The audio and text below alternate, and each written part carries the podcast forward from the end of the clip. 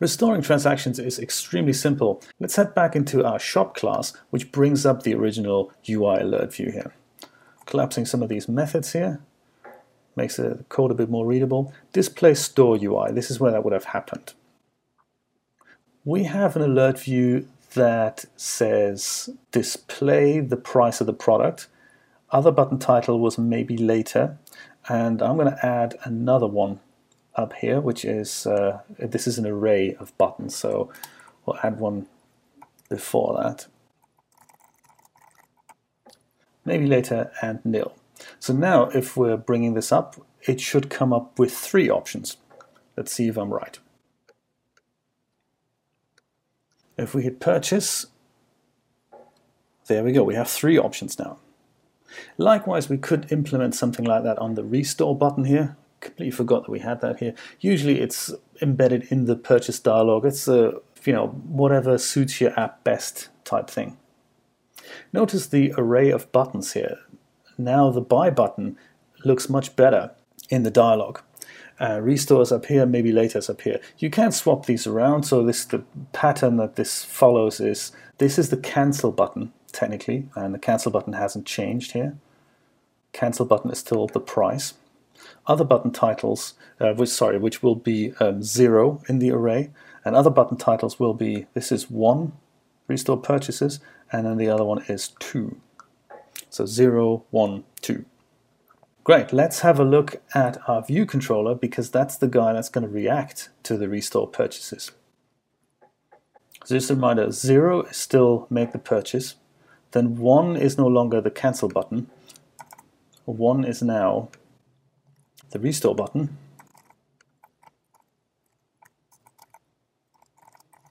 And case 2 is now the cancel button, which means we have to not do anything. Now to actually restore the purchase, we don't need to take another payment. So right now up here, we would call self new shop make the purchase. And uh, here we don't want to take that payment again because otherwise we're ending up with the same payment dialog as before. So let's head back over to our shop implementation. In fact, let me make this a bit bigger here. And where it says make the purchase, we'll create another method called restore the purchase. And I'll copy that, put it in the header file,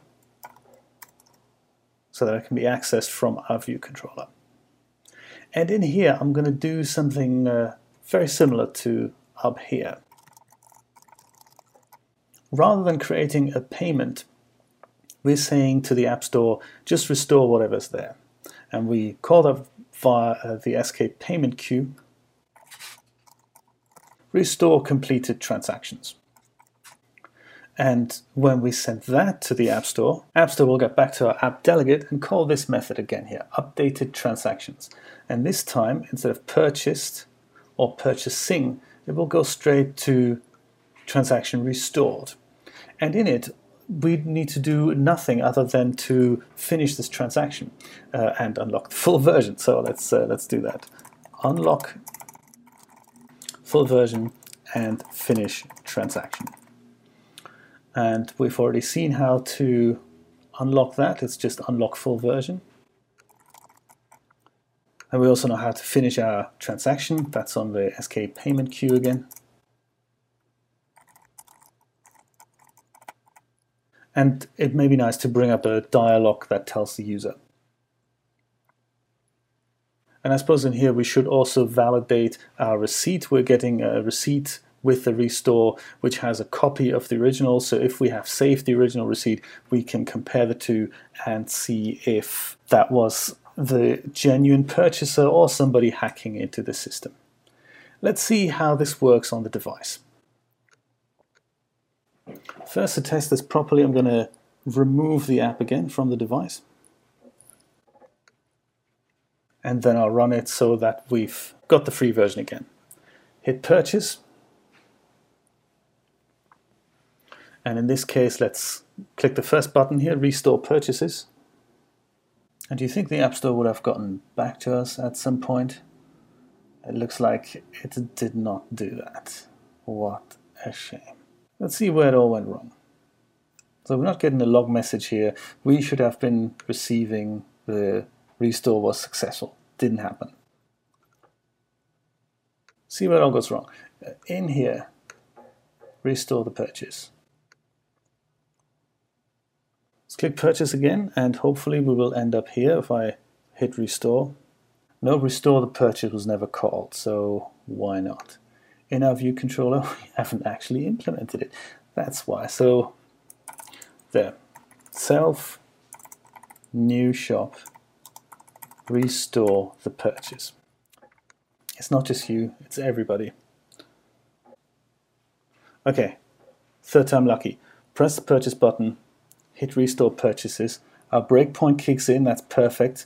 We're restoring the completed transactions. I'm going to hit that little play button here. Sign in again with our super secret password. And all we get is a little log message, restore was successful. That's exactly what we wanted. If I run the app again, I would imagine we are now running the full version. Let's check our label. And we are indeed. Perfect. That's purchases sorted, restore sorted. Of course, the UI leaves a little bit of uh, things to be desired for, but you know, you'll work it out. That's cool.